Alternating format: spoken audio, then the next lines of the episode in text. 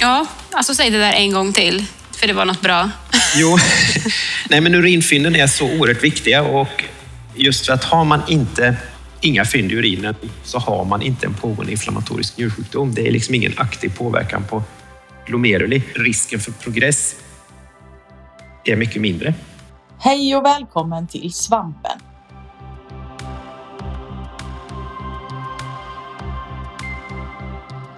Vi är ST-rådet i Svensk förening för allmänmedicin, SVAM.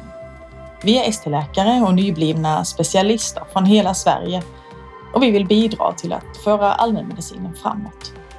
I den här poddserien kommer vi att samtala med personer som på olika sätt brinner för att utveckla just sin del av hälso och sjukvården. De är alla eldsjälar och vi är intresserade av att få veta vad det är som driver dem och att lära oss av deras erfarenheter. Välkommen till Svampen!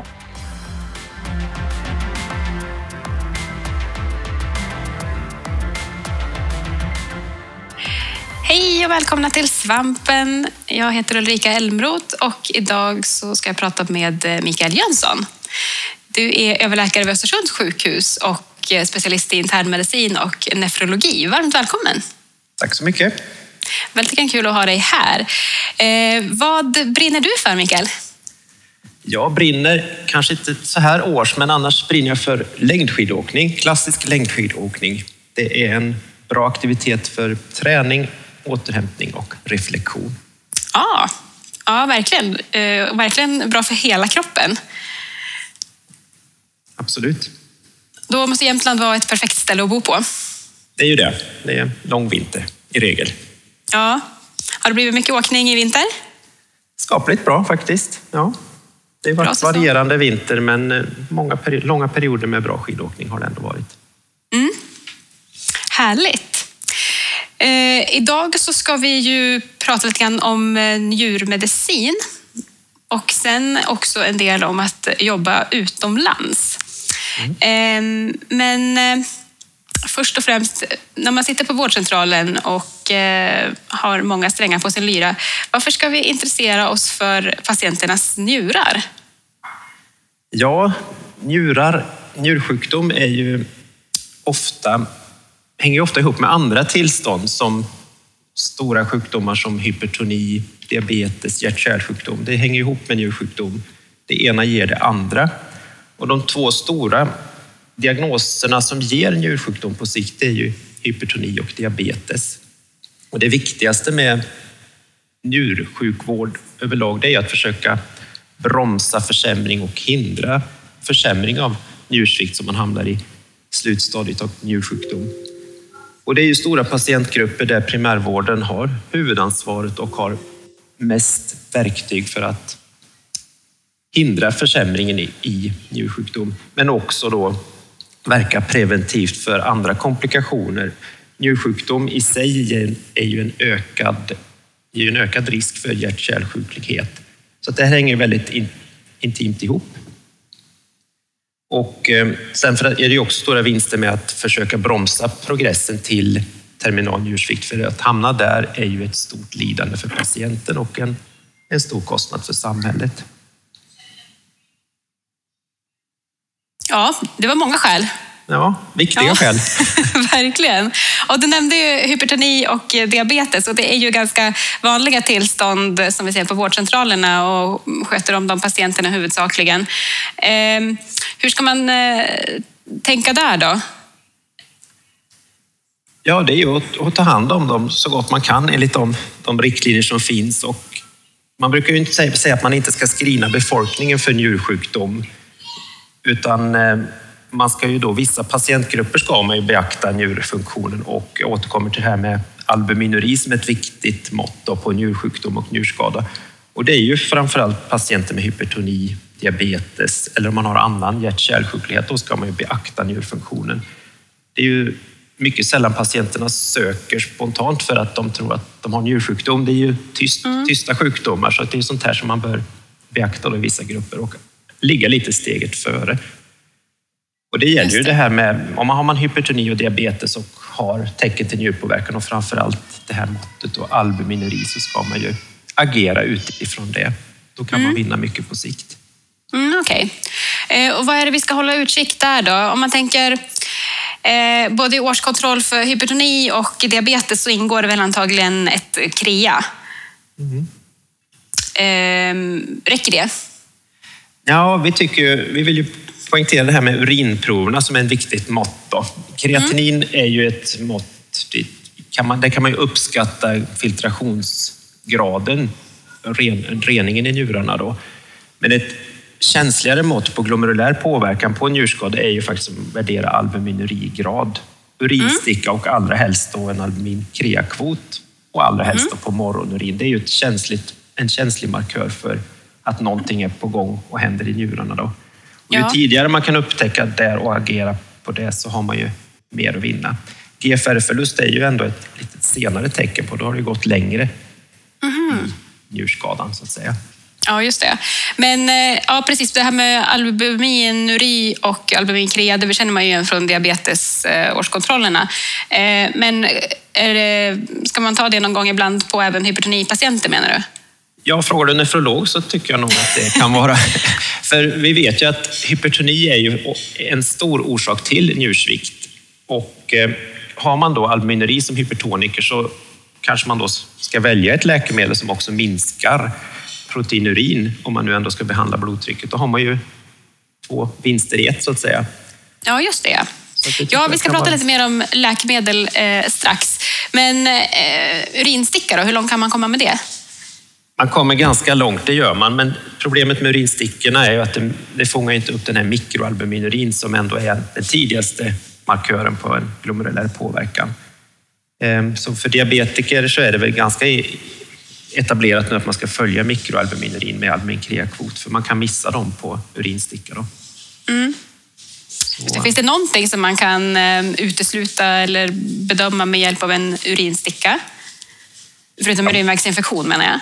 Jo, man ser ju större grader av albuminuri. Makroalbuminuri brukar man ju fånga på urinsticka, absolut. Men eh, om man nu ändå ska vara lite på hugget när det gäller njursjukdomar så, så för de här patientgrupperna där man ändå ska tänka njursjukdom så tycker väl vi ändå att man ska vara frikostig med en albuminkrea-mätning. Mm. Och gärna på morgonen då? Ja, det sägs att det är lite mer reproducerbart om man tar det på morgonen. Okej. Okay. Mm. Ehm, och då har det ju varit prat om det här med cystatin C också. Var kommer det in i bilden? Finns det, någon, finns det fortfarande? Det finns fortfarande. Man ehm, uppskattar ju njurfunktionen när det gäller kronisk njursvikt med estimeringar av GFR. Man mäter ju det sällan, det är ganska omständigt att mäta, utan det är ju markörer i blodet och kreatinin eller cystatin C som man kan uppskatta GFR. Och ofta får man ju hjälp ifrån laboratorierna nu att man får ett GFR-värde utifrån de här markörerna i blodet. Och båda de här cystatin C och kreatinin har ju sina svagheter eller felkällor. Man, kreatinin har ju, hänger ihop mycket med muskelmassa, kroppskonstitution och man har en, som man säger, en avvikande kroppssammansättning så kan ju det här GFR-värdet ligga längre ifrån det reella värdet så att säga. För det här är en uppskattning utifrån de här markörerna. Och cystatin C har väl vissa fördelar då om man har en avvikande. Om man är väldigt mager eller väldigt muskel har en väldigt stor muskelmassa. Men det finns felkällor med cystatin C också, till exempel graviditet, kortisonbehandling och tyreoidiasjukdom. Och för att följa en och samma individ, vilket egentligen kanske är det som är det viktigaste, följa förändring över tid så brukar vi i regel säga att kreatinin estimerat GFR är fullt tillräckligt. Ja, ja men vad skönt att veta. För nu kan man ju ofta i många journaler få det färdigräknat. Precis. Så det är det, väldigt smidigt kan väl säga lite mer om det med GFR. Det är ju bra att man får den och det, det är ju en bra hjälp att få en uppskattning, även om det kanske inte är det exakta GFR-värdet man får. Det är ju en uppskattning. Men ibland fäster man väldigt mycket stor vikt vid en siffra där och, och jag vill gärna poängtera det att återigen att det är viktigt att se förändring över tid och beakta andra saker i det här med, med njursjukdom och inte minst då det här med urinfynden, så att säga, urinsticka. Har man albumineri eller inte? Ehm, för vi, vi som nefrologer blir ofta betydligt lugnare om man har ett stabilt GFR över tid och man, om man inte har urinfynd eftersom det här återkommer till det här, känns lite tjatigt, men albuminurin är ju en viktig markör för pågående skada i njurarna. Och det är också en, förutom att det är en diagnostisk markör så är det också en prognostisk markör. Har du albuminuri och ju mer du har desto sämre är det för njurfunktionen på sikt. Och det är också i sig en riskmarkör för hjärt-kärlsjukdom. Har man, har man en njur, nedsatt njurfunktion och en helt normal urinsticka och ingen albuminuri så kan man ju säkert säga att det inte är någon pågående inflammatorisk njursjukdom det är frågan om. Och då är ju prognosen klart mycket bättre. Ja, alltså säg det där en gång till, för det var något bra.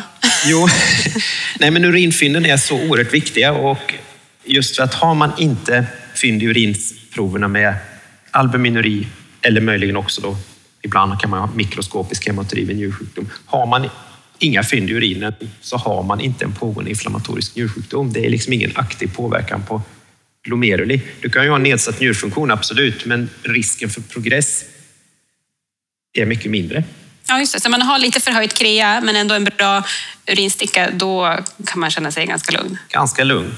Och, så... mm. och sen om man har diabetes och kollar där albumin-krea-kvoten och den eh, ser okej ut, då kan man också vara lugn. Ja, man kan vara lugnare i alla fall. Absolut. just det. Mm. Och sen ska man inte glömma bort, när man värderar njursvikten så ska man... man urinstickan är ju ett bra mått och albuminen är ju väldigt bra mått på njurparenkymsjukdom kan man säga. Men njursvikt mm. kan ju också ofta hänga ihop med hur är faktorerna och förhållandena runt njurarna. Mm. Man får aldrig glömma bort de här som vi brukar prata om, pre och postrenala faktorer. För njurarna är ju väldigt beroende av att man har ett tillräckligt bra blodflöde och urinflöde ut så att säga. Och ofta så finns ju orsakerna till en försämring i njursvikt kan ju ofta ligga vad man säga, uppströms eller nedströms om njurarna. Då. Är mm. blodtrycket lagom? Det ska inte vara för högt förstås, men det ska inte heller vara för lågt. Det finns ju många äldre som faktiskt kan vara överbehandlade i sitt blodtryck och få då en försämrad genomblödning till njurarna och då går ju kreatininet upp och GFR sjunker. Mm. Och avflödeshinder och resurin är också något man alltid bör fundera lite på. Då. Ja, just det. Eh, så att om krea stiger så ska man även kolla att blodtrycket kan vara för lågt? Absolut, det tycker jag. Mm. Värdera blodtryck, fundera på eventuell ortostatism eller någonting som kanske kan mm. göra att njurfunktionen har försämrats på grund av det. Då. Ja, just det.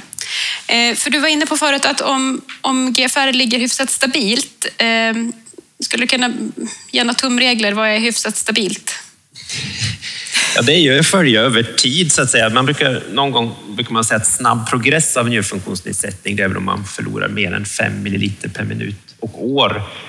Men ofta ser man ju svängningar i kreatinin och GFR som ofta har med pre och postrenala faktorer att göra, så att man kan ju behöva följa det här. Och ju sämre njurfunktion man har, desto tätare kanske man förstås ska följa då förändringen över tid.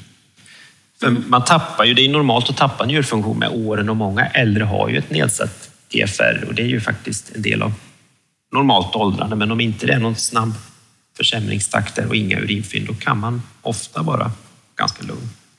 Mm. Bra.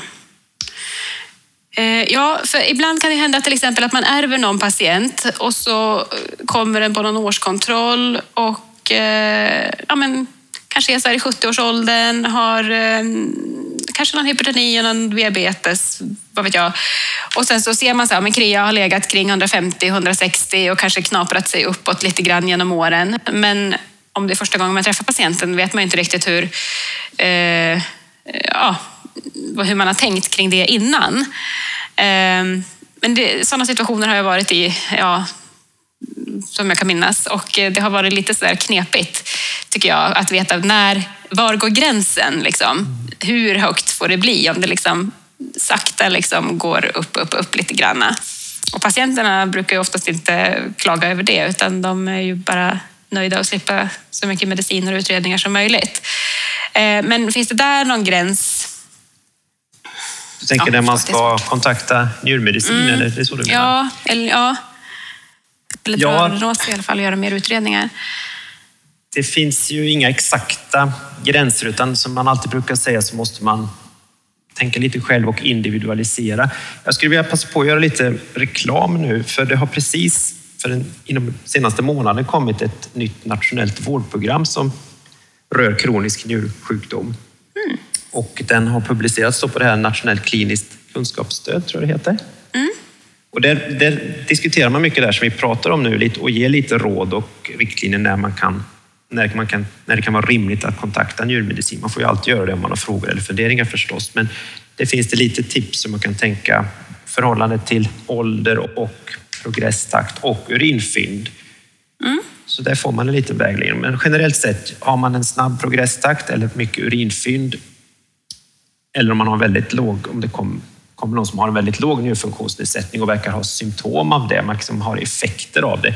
Jag tycker det är det man måste också väga in lite grann, hur mycket påverkan har den patienten har framför dig av sin njursvikt. För det är lite fascinerande med njurmedicin tycker jag, att man kan ha ett och samma GFR, men man kan ha väldigt olika mycket effekt av det. Och då får man, tycker jag, tänka lite njurfysiologiskt. Vad, vad har vi våra njurar till och hur är den här patienten påverkad av det? Och det gäller ju att värdera vätskebalans och blodtryck då, och kanske elektrolyter och möjligen då syra-basbalans. Allt sånt där påverkas ju mer ju sämre njurfunktion man har, men det finns stora individuella skillnader skulle jag säga, även om du har ungefär samma GFR. Mm. Och lite sådana men... tips och råd får man faktiskt i det här program, vårdprogrammet som jag tycker är, som är ganska bra som stöd som man kan ha. Man ska aldrig följa ja. vårdprogram till punkt och pricka utan att tänka, men här har man faktiskt god hjälp. Ja, vad bra. Men du var inne på de här fem funktionerna. Skulle du kunna gå in lite mer på det? Ja, njurarna har ju med blodtrycksreglering att göra och förstås att blodtrycket kan ju ofta bli högt när man har en njursvikt. Ehm, och då är det ju stora värden att behandla blodtrycket förstås för att skydda njurarna och minska risken för hjärt-kärlsjukdom. Välja då något rasblockerande läkemedel om man har albumineri. Sen eh, ja, har ju, njurarna ska ju sköta om kroppens inre vad ska man säga, homeostas och balans, och både vad det gäller vätskebalans och elektrolyter, syra-basbalans. Och sånt brukar man ju ofta värdera då. Man kollar ju ofta på kalium och kalk och kanske möjligtvis då karbonat eller en annan form av syrabas om man har rubbningar där och kan behöva korrigera sådana rubbningar. Då. Det är oftast när njurfunktionen blir sämre, kanske GFR under 30, som man ser påverkan på sånt här och då är det ju absolut tillåtet att konsultera njurmedicin om man känner att det här blir övermäktigt. Mm. Sen finns ju det här med anemi förstås också. Renal anemi är ju ett faktum som kan uppträda när njurfunktionen försämras. Det är ju brist på EPO när njurfunktionen har försämrats. Eh, vi brukar säga att det är en uteslutningsdiagnos. Man ska alltid tänka, finns det någon annan förklaring till anemin? Har anemin kommit fort hos en njurpatient, njursjuk patient så är förklaringen oftast någon annan. Mm. En renal anemi utvecklas ju långsamt över tid och eh, man ska liksom värdera annat. Finns det någon blödning? Finns det järnbrist eller någon annan orsak till anemin? Då? Sen finns ju det här mer komplicerade området kanske som har med D-vitamin och kalk och fosfatreglering att göra. Ehm, det är ett lite komplext område som man gärna då får diskutera med njurmedicin om man ställs inför det. Men det är ju mm. sekundär hyperparathyroidism och fosfatretention och kalkrubbningar som kan ställa till det vid avancerade grader av njursvikt. Mm. Ja, precis. Så att man kan tänka lite bredare då ifall man säger någon som börjar spåra ur. Mm. Och kontakta njurmedicin då när det inte är de här vanliga eh, med, lite mer vanliga fallen vi ser på vårdcentralen. Um, om vi skulle ta och um, gå över lite mer på det här med läkemedel. Ja. Och um, ja, precis, läkemedel och njurar. Uh, där finns ju också en hel del att säga. Men uh, dels finns det ju läkemedel som är rent skadliga uh, för njurarna och sen så finns det ju sådana här som då man säger skyddar njurarna. Um, skulle vi kunna prata lite om båda de grejerna? Ja, det är ett stort område med, med ja. läkemedel och njurar förstås. Så att, eh, frågan om man ska prata om det. Vi återkommer till det här med, med sånt som skyddar njurarna. Det är ju mycket rasblockad om man nu har en njurpåverkan med albumineri, man har hypertoni, diabetes. Det är ett oerhört viktigt läkemedel som oftast ska rekommenderas för patienterna. Då.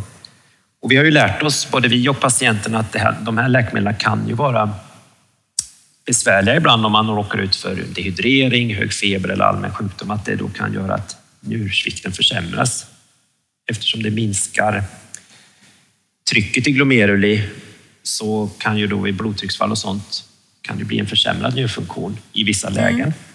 Så absolut att man ska pausa i vissa situationer, men det som vi inte får glömma bort är ju faktiskt att återinsätta de här läkemedlen efter den här akuta faran om indikationer finns. Och det gör ju ofta det om du har en albumineri eller kanske en hjärtsvikt som gör att du faktiskt skyddas av en rasblockerande behandling.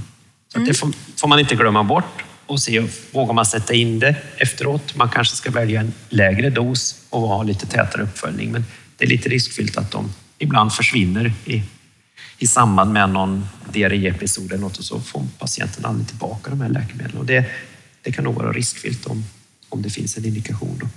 Mm. Eh, sen finns det ju... Hur snabbt efter kan man sätta in dem då? Ja, någon vecka eller två när det har lugnat ner sig och patienten verkar vara på banan igen så att säga och blodtrycket ligger, ligger skapligt. Man får ju värdera blodtrycket. Det kan ju vara så att blodtrycket är åt det lägre hållet men då kanske det finns andra blodtrycksmediciner som man hellre då ska prioritera och ta bort.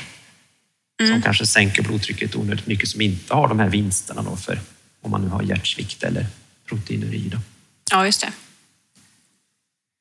Annars brukar vi ofta prata som nefrolog, tycker vi, är vi ganska skeptiska till NSAID-preparat förstås. Det ska man ju mm. vara restriktiv med om man har en njursvikt, tycker vi, för det kan ju försämra njursvikten och perfusionen i njurarna. Då. Mm. Gäller det just om man har en njursvikt? Men om till exempel äldre brukar man ju kanske också vara lite extra försiktig. Mm. Eh, men eh,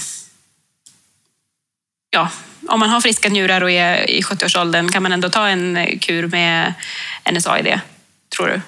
Det kan man säkert. Om man, man brukar kanske dosreducera lite grann. Eller är det big no-no? Nej, om man är frisk. För övrigt så är det ju, det är bra läkemedel i vissa situationer när man har inflammatorisk smärta, så är det ju.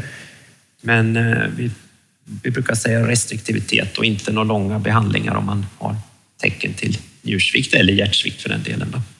Mm. Sen är det också grader också. Jag menar, återigen, ju sämre njursvikt man har, desto större är väl riskerna med det. Då. Ja.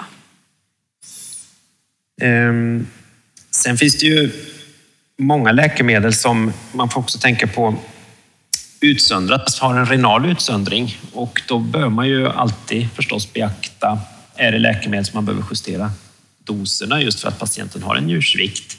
Och här finns det ju inte, här kan man prata hur länge som helst, men man får ju alltid i varje fall man sätter in ett läkemedel konsultera FASS och se vad står det där. Hur är det med, ska det här dosreduceras vid njursvikt eller är det någon annan form av metabolism och utsöndring där man inte behöver ta hänsyn till nedsatt njurfunktion? Mm. Det finns ju många ja. läkemedelsgrupper. Det kan ju vara olika antibiotika, antiepileptika, antiviraler är ju något sånt som man ofta behöver justera dosen. Och det är ju inte för att det kanske är skadligt för njurarna utan det är för att man kan ha ökat risk för andra biverkningar eftersom då utsöndringen sker via njurarna. Mm, just det. Ja, och Metformin inte minst, med, apropå diabetes och Precis. de stora patientgrupperna. Där, där har man ju ändå vågat mer och mer tänjt lite på gränserna. Förut var det sagt att man skulle sätta ut Metformin med ganska, ganska bra njurfunktion ändå. Nu mm. har man ju sagt att man kan ha det åtminstone ner till GFR 30 för att det är mm. vinsten med den behandlingen ändå, men att man justerar doserna då allt eftersom njurfunktionen avtar. Mm. Ett annat läkemedel som, som har blivit ganska populärt är de här mot nervsmärta, gabapentin och liknande som, som mm. används mer och mer. De, de är ju bra, men där glöms det ibland bort att man måste justera doserna när njurfunktionen avtar. Man har lika god effekt med lägre dos om njurfunktionen är sämre. Ja, just det, för då ligger läkemedlet kvar i kroppen lite längre också. Precis. Mm. Vad bra. Eh,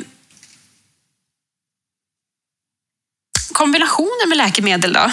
Alltså, det är en sak om man har ett läkemedel som man ska se upp med med njurarna, men om man har redan Metformin och sen så, eh, ja men säg att man får smärta och skulle behöva ta då någon NSAID eller någon annan sån här gabapentin eller liknande.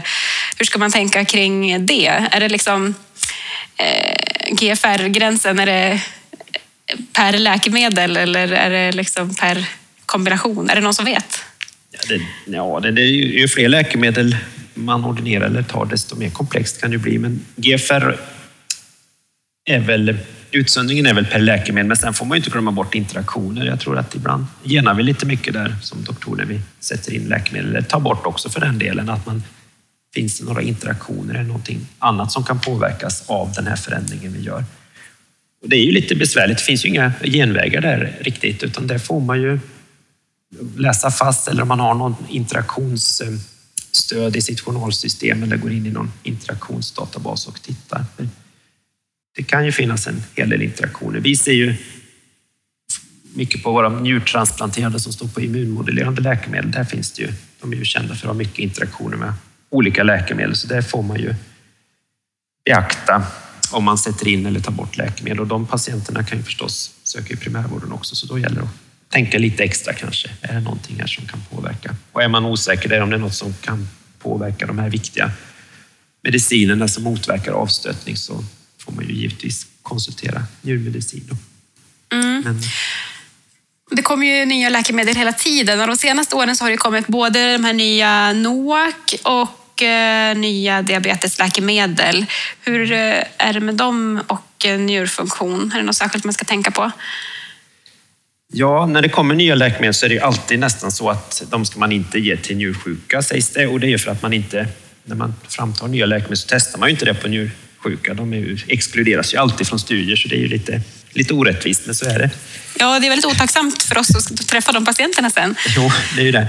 Sen har det ju nu kommit, det kommer ju mer och mer både på NOAC och diabetesläkemedel mer studier på patienter med njursvikt och nu är ju vissa NOAC preparat godkända ner till GFR 30 och till och med 15 tror jag. Tror du. Mm. Eliquis till exempel, om man på gör studier även på dialyspatienter. Mm. det kommer ju mer och mer, men fortsatt, fortfarande är det väl lite så att det är de gamla preparaten som är mest utvärderade vid högre grader av njursvikt. Men det kommer mer och mer. Och likadant med de här nya diabetesläkemedel, det finns det ju hur många som helst som är svårt att hålla reda på. Men det som har hoppat upp på senare år som trendare, man ska säga, det är de här SGLT2-hämmarna som har visat sig ha väldigt mycket positiva effekter för att minska risken för hjärtsjukdom och njursvikt faktiskt. Man har sett en viss njurprotektion där med de läkemedlen som ligger kanske mer än den glukossänkande effekten. Man har ju till och med gjort studier på patienter som inte har diabetes och sett effekter på, på minskad risk för njurfunktionsförsämring. Så att det här är ju något som kommer mer och mer och det tillåter man ju ner till GFR 30 nu. Då. Mm.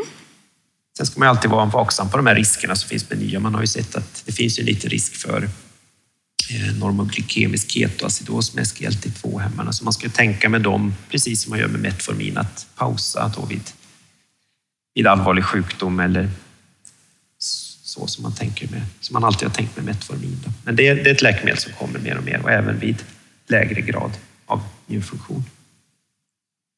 Ja, bra att veta. Eh, sen har vi ju det här med eh, elektrolytrubbningar. Mm. Eh, och det kan vara lite knepigt, tycker jag i alla fall. Eh, och eh, om man tar kalium då, kanske det vanligaste som vi ser på vårdcentralen. Om man har lite högt kalium eh, ja, dels får man väl se över läkemedlen naturligtvis. Eh, men liksom, om man inte hittar någon bra anledning, hur tänker man då? Du tänker just för högt kalium, eller? Ja, om vi tar det som exempel. Nej, det där är ju intressant, för det är ju återigen stora individuella variationer. Hur man tänker sig ofta, om man njursvikt så har man högt kalium och det, det kan en del ha, men det finns patienter som har till och med låga kaliumvärden. Eh, det kan ju ställa till det ibland, framförallt om man vill sätta in rasblockerande läkemedel, om man har en stark indikation för det och redan har en hyperkalemi. Sen är det ju så att njursjuka tål ju ofta en lätt förhöjt kaliumvärde relativt väl, så man behöver kanske inte vara alltför orolig om det ligger i den övre, precis vid övre referensnivån. Men det man kan göra då om man har ett högt kalium och ändå känner att här finns det stark indikation för rasblockad, det är att följa upp förstås och se vad som händer om man sätter in ett läkemedel med kalium. Man kan fundera på kostråd. Finns det någonting som patienten intar någon kost som innehåller väldigt mycket kalium så kan man ju tillsammans kanske med en dietist eller något se över det. Sånt som kan vara kaliumsänkande i övrigt, det finns ju, har man en acidos till exempel, så kan ju acidosbehandling göra att kaliumvärdet sjunker. Det är sånt där man mm. absolut kan diskutera med njurmedicin med sådana frågeställningar. Men ibland har ju, om man har en njursvikt, så har man en acidos och det kan ju också driva, det gör ju att kalium går extracellulärt och en acidosbehandling då kan få kaliumvärdet att sjunka. Loopdiuretika om man har en indikation för det, vilket man kan ha om man har en njursvikt och vätskeretention och hypertoni, för det kan ju vara vätske och saltberoende den hypertonin. Då kan loopdiuretika sänka kalium också, för man kissar ur sig det. Då. Mm. Hjälper inte något av det så finns det olika former av kaliumbindare som man kan ta till. Det är ju gamla hedliga Resonium som inte är kanske så kul att ta, men det binder ju kalium, upp, minskar upptaget. Sen finns det en del nyare preparat också då, som man kan ta till, men då får man absolut gärna konsultera djurmedicin. Mm. Vad bra. Eh, jag tänkte på det här med levnadsvanor. Hur viktigt är det för njurarna? Det är ju väldigt viktigt och eh, inte minst för att det hänger, njursjukdom hänger ihop med hjärt-kärlsjukdom så är ju de här livsstilsfaktorerna som vi ofta pratar om, rökstopp och motion och viktnedgång, har ju stor betydelse även för att minska, minska försämringen av njursvikt. Och man har ju sett att det ökar ju, incidensen av njursvikt ökar ju runt om i världen som en följd av, om man nu ska kalla det för den här globala epidemin med diabetes och övervikt. Så det finns mycket att göra för att minska njursjukdomarna globalt sett, att jobba med livsstilsfaktorer. Både vad det gäller njurarna i sig, men också för den här helhetsbilden då med hjärt-kärlsjuklighet som hänger så intimt ihop med njursjukdom. Mm. Bra att komma ihåg. Eh, och det är ju oftast något som vi tjatar om med våra patienter, där med ja, men både kost och motion och, och eh, naturligtvis rökning och alkohol och andra livsstilsfaktorer. Eh, men eh, apropå kost så är det här med salt också en ständig frågeställning. Mm. Eh, och du ler lite grann. Ja, berätta. Det har varit en del kontroverser om det med salt. Hur, hur, hur mycket påverkar belastningen, populationen i stort vad gäller hälsa? Och det finns väl lite, fortfarande lite olika uppfattningar om det vad jag förstår. Men när du har en njursvikt då är det inte någon tvekan om att då har saltet betydelse. För har du, har du friska njurar så kan ju de ofta hantera saltbelastningen och vätskebalansrubbningarna som kan uppstå. Det sköter ju friska njurar, men har man en njursvikt så har man svårare att hantera detta och att saltet då kan bidra till vätskeretention och hypertoni. Så att vi brukar försöka fokusera lite grann på det, att se över om man kan begränsa saltet. Då. Saltet driver också ofta på törst, vilket gör att man dricker mer och ju sämre njurfunktion man har, desto större problem är det ju med övervätskning. Så att vi jobbar en hel del med det, framförallt på våra terminalt njursjuka så är det mycket råd om salt och generellt så får vi ju mer salt än vad vi behöver. Det är ju det är mycket som produkter i, i vårt samhälle som innehåller mycket salt, färdigprodukter och skärpprodukter och sånt som, man, som driver på det här. Så för njursjuka mm. kan det vara av värde att prata salt. Ja, men njursjuka, ja, de som vi ser på vårdcentralerna som har KREA kanske 130-150 någonting. Ska vi snacka salt med dem? Bra fråga. Har du, har du hypertoni och som kanske är svårbehandlad och vätskeretention så kan det vara befogat. Men annars är det ju förstås mer befogat ju sämre njurfunktion du har. 130 mm. kreatinin kanske inte är så uttalad njursvikt i regel. Men återigen, se individen du har framför dig. Mm. Hur den är påverkad av sin njursvikt. Japp. Bra. Är det något annat som du tycker vi ska fundera på som du ser från ditt håll? Ehm, du tar ju emot remisser från vårdcentralerna och, så. Hur eh, tänker du? Jag tänker så här att man man kan, ni på hälsocentralen kan ju göra väldigt, väldigt mycket med ganska enkla medel, ska jag säga. Många gånger så krånglar man till det med njursjukdom och njursvikt och man tänker att det är så konstigt och man tänker konstiga provtagningar och glomerulonefriter. Men det vi, det vi, vi önskar från er när vi får remisser eller när ni frågar, det är att man tittar på de här enkla sakerna. GFR över tid om man har möjlighet till det. Är det liksom förändring? Blodtryck, aktuella läkemedel, inklusive då receptfria läkemedel förstås. och jag återkommer till det här jag tjatar om urinprov, urinstick och albuminkreakvot. Då har vi väldigt mycket information. Vi, behöver, vi kräver inte så mycket mer egentligen. Vi blir lite kinkiga och sura om man inte har urinprov. Man brukar säga, jag brukar säga att man får inte kontakta njurmedicin om man inte har ett urinprov på patienten såvida inte patienten är anurisk. Då är det, då är det okej. Okay. Så att de här enkla, den här enkla informationen ger så mycket för att vi ska kunna värdera hur vi ska gå vidare. Mm. Bra. Ja. Krångla inte till det för mycket. Nej, vad skönt. Det var ett väldigt bra budskap. Och eh, ett urinprov är väl inte allt för svårt att ta om man nu är bekymrad eh, över någonting med någon patient. Eh, men apropå det här med att arbeta med sparsamma resurser och kanske inte så mycket provtillgång och så, så har ju du varit jobbat i östra Afrika en del. Eh, så jag tänkte att vi skulle prata lite grann om det. Och det är faktiskt lite intressant. Jag känner två stycken njurmedicinare och båda de är och jobbar i östra Afrika. Är det någonting som ingår i specialiteten? Nej, det, det känner jag inte till. Men eh, vi är ju ja, vi är ju alla läkare och eh, vi har ju på något sätt ett yrke som, som gör det möjligt att jobba i olika andra länder. Jag tycker det är ganska en ynnest ändå att få ha den utbildningen som ändå är tillämpbar i andra kontexter än där man är van vid. Mm. Även om nefrologin i Östersund skiljer sig förstås ganska mycket från att jobba med primärvård i östra Afrika så är ju liksom kropparna och sjukdomarna och behandlingarna är ju trots allt... Det finns ju mycket som överensstämmer förstås. Mm. Och någon som sa, är man jurist så är det väl ett, inte så enkelt att åka till ett annat land och jobba för då måste man lära sig det landets lagar och juridiska traditioner. Men våra kroppar och hälsa är ändå ganska, finns ganska mycket gemensamt trots allt. Ja, men berätta, hur eh, kom det sig att du åkte iväg och mm, hur gick du tillväga? Ja, nej, det var en tanke som jag hade närt under ganska många år, men så, så är det ju som det är. Tiden går och man blir bekväm och så rullar det på. Men så var det en kollega som var iväg och jobbade med primärvård i Kenya, då, västra Kenya, som, som en jeepdoktor som skulle iväg en sommar. Och då tänkte jag att ja, men, då kan jag väl åka ner och hälsa på och askultera där och se vad det här, vad det här handlar om. Mm. Och gjorde det och kände väl då när jag var där nere att ja, men det här är ju, klarar hon det så borde väl jag också klara av det här. Jag tyckte det såg väldigt stimulerande ut och intressant så att jag lämnade väl in en ansökan och sen så var det, sen så var det kört. Kan man säga. Oj. Ja. Jaha, så då åkte du iväg själv då?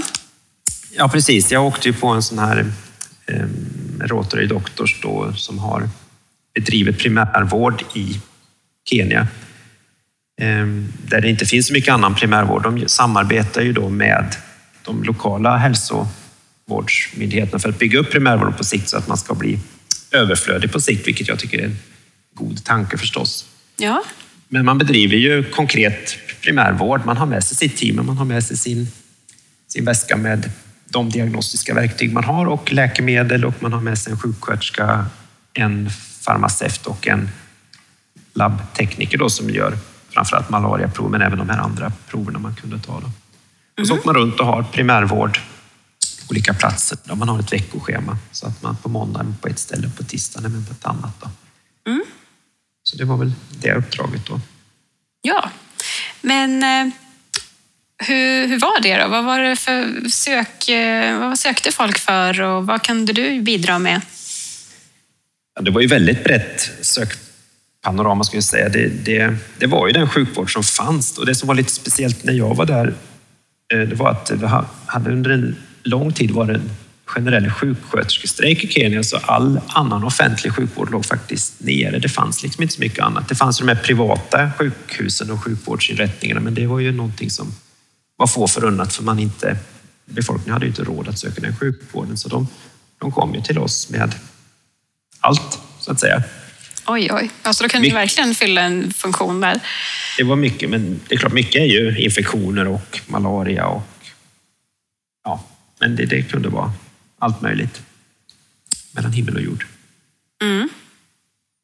Och eh, då fick man ju göra, man, man visste ju vad man hade för några diagnostiska möjligheter och terapeutiska. Och det,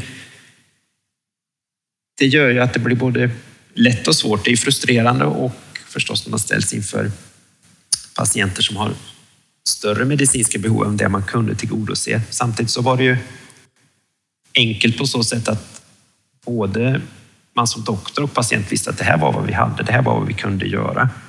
Man kunde liksom inte fortsätta eftersom det i regel inte var rimligt eller fanns inte möjlighet att remittera patienten vidare om de inte hade den ekonomin. Då. Och det är oerhört frustrerande förstås, men det gör ju också att man behöver inte fundera som vi ofta gör här i Sverige, att man alltid kan gå ett steg till, man kan alltid göra någonting mer. Ibland kanske inte alltid med så stor nytta för patienten. Mm. Det låter kanske lite cyniskt att säga, men det, på ett sätt var det enklare att jobba för man visste att det här är vad jag kan göra. That's it. Ja, just det. Det blir liksom en ganska pragmatisk mm. inställning från båda håll. Kan jag tänka mig. Och det blir långa resvägar också om man behöver till något specialsjukhus. Det kanske bara finns i någon storstad långt mm. borta och så. Eller? Det är ju ofta så. Mm. Eh, var det någon annan eh, skillnad mot hur vi jobbar här hemma? Jo, men det är just dels att man får agera. I, I vårt land vi har ju så mycket möjligheter att diagnostisera, ta prover och utreda innan man tar ett beslut. Men eh, när man jobbar under mer begränsade förutsättningar så har man ju klart mycket mindre diagnostiska verktyg att få ta beslut på på lösare grunder. Och det är mycket anamnes och status man får gå på helt enkelt och göra sannolikhetsbedömningar utifrån det. Mm. Så det är en stor skillnad. Eh, sen är det ju det här som är, om man tittar på sjukvårdssystem och sånt, att det, det är ju klart att det finns en stor orättvisa i det här att det är mycket vilka ekonomiska resurser du har, vilken vård, vård du får. Man mm. får ju, jag jobbar ju där i Kenya, sen jobbar i Tanzania på ett sjukhus något år senare. Det är ju få saker som ingår i det offentliga och har du inte ett jobb, vilket många inte har, så har du sannolikt inga försäkringar och då får du betala för behandlingarna och utredningarna. Allting kostar. Mm. Och eh, det är klart att det är ett stort problem. När man mm. inte kan. Ja, det blir en väldigt stor kontrast om man kommer från Sverige där allting liksom ingår automatiskt för de allra, allra flesta. Men hur kändes det för dig då? Var det väldigt jobbigt eller kunde du dras med i den här eh, liksom, lokala sammanhanget, att det är så här det funkar här? Jo, visst finns den här frustrationen. Man ser att det är en orättvisa att man inte kan ge den vård ibland som patienten skulle behöva. Men man får ju också vända på det att det man gjorde, det var ju ändå, hade inte vi funnits där, då hade de inte, hade man inte kunnat erbjuda någon vård. Nej. På något sätt. Så att, och det här att man faktiskt kan göra ganska mycket med enkla medel, det är ju någonting som är väldigt lärorikt tycker jag. Som man kanske borde fundera lite mer på även i, i vårt land, i vår kontext. Att vi kanske krånglar till mm. saker lite för mycket ibland. Vi överutreder och överbehandlar fast något annat på en lägre nivå hade varit väl tillräckligt. Mm, just det tycker det. jag är faktiskt det är lärdom. Mm. Mm. Vi kanske också skulle bli lite bättre på att prioritera så, även om vi har mer tillgångar och mer resurser så finns det vinster av olika skäl att också sätta gränser även i, i vårt sjukvårdssystem. Ja, ja visst. Ja, vi har också begränsade tillgångar naturligtvis, fast på en annan nivå. Eh, men alltså, är det inte farligt då att åka iväg sådär?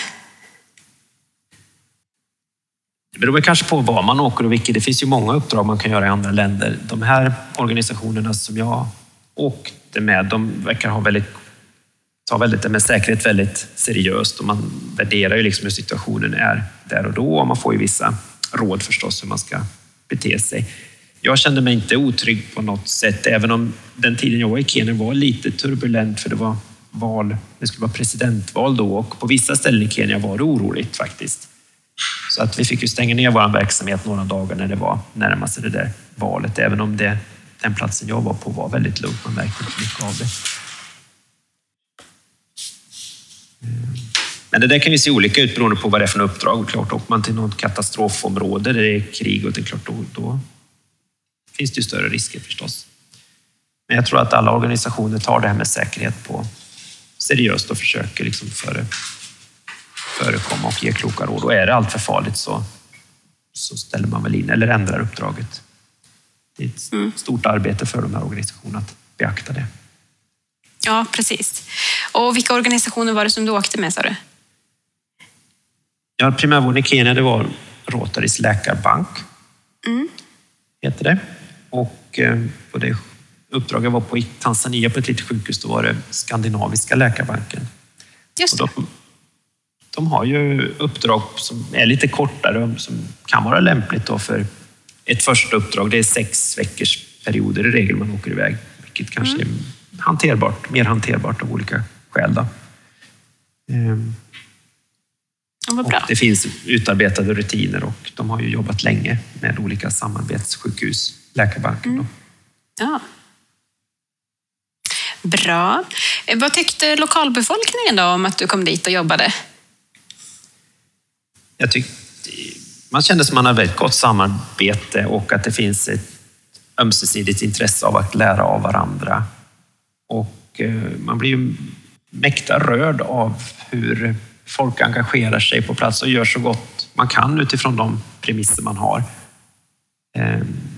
Så jag tyckte samarbetet fungerade väldigt gott. Jag tänkte just på, på det sjukhuset jag var i Tanzania, där är det ju det är väldigt brist på läkare. Jag tror de hade två anställda läkare på, på det sjukhuset. Så att man har ju många så kallade clinical officers eller medical officers som är personer som har gått en två eller treårig utbildning i sjukvård och sen får de genom praktisk erfarenhet lära sig att hantera allt. De gick ju jourer där en vecka i sträck och fick hantera, hantera allt som kom in. Det var skador och det var malaria och det var förlossningar. Och, så de blir ju väldigt duktiga genom praktisk träning. Mm. Men det är klart att vissa teoretiska, om jag tänker sig mitt område, internmedicin, har de kanske inte riktigt fått lära sig grund, teoretiska grunderna i. Så att de får hantera problem utan att kanske ha var mm. alltid så förberedda. Så där hade vi ju, tycker jag, ett väldigt gott samarbete. Jag fick lärde mig oerhört mycket av dem förstås, för de, jag menar, de hanterar det här året runt liksom under, med de förutsättningar de har. Men att jag då kanske då kunde bistå lite grann hur vi tänker liksom och resonerar. Vi har ju ändå större erfarenhet av de här kroniska sjukdomstillstånden och de konsekvenser som man börjar se mer och mer av det med, med diabetes, hypertoni och effekter av det, stroke och sånt där. Liksom hur man kan tänka där då, utifrån de möjligheter de har. Ja, det. jag tyckte samarbetet var väldigt, väldigt gott. Ja, det var väldigt bra beskrivet där, ömsesidigt eh, lärande och du kunde ha lite mera handledarfunktion där då när det gällde mera teoretiska kunskaper. Precis. Mm.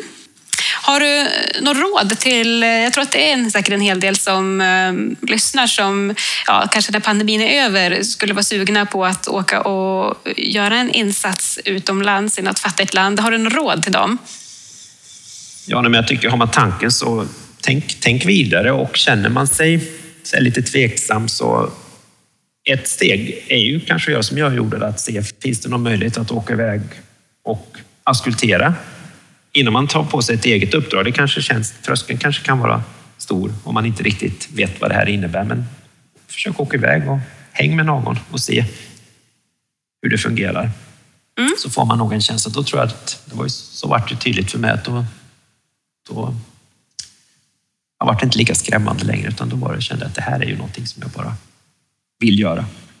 Ja, men man kanske tror, herregud, nu måste man ha liksom en eh, doktorsgrad i tropikmedicin eller liksom kunna HIV-behandlingen på alla sina fingrar och, och så. Men, eh, men det är ju inte, inte så. Det, för det är också, tänkte jag mycket, men hur ska jag klara av det här? Jag som man ska säga, in, insnöad nefrolog i Östersund, hur ska jag kunna hantera, hantera det här? Men men man har ju som jag säger, man har en bra grundutbildning. Man har ganska mycket att, att stå på i den bredd vi ändå har ifrån från grundutbildning och allmäntjänstgöring och så.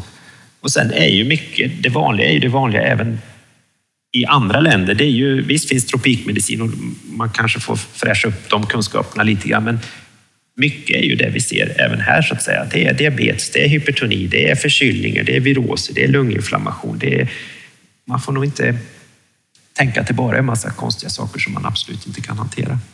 Nej, vad skönt. Då kan man faktiskt ha nytta av sin svenska läkarutbildning också. Absolut. Toppen. Jaha, är det något annat som du vill berätta för lyssnarna? Nej, jag tror att vi har gått igenom två stora områden. Verkligen. Vilket eh, jätteintressant samtal. Mm. Eh, men då får vi säga tack så mycket Mikael Jönsson Tack så mycket för att jag fick vara med. Ja, Tack för att du var med och välkommen tillbaka. Tack.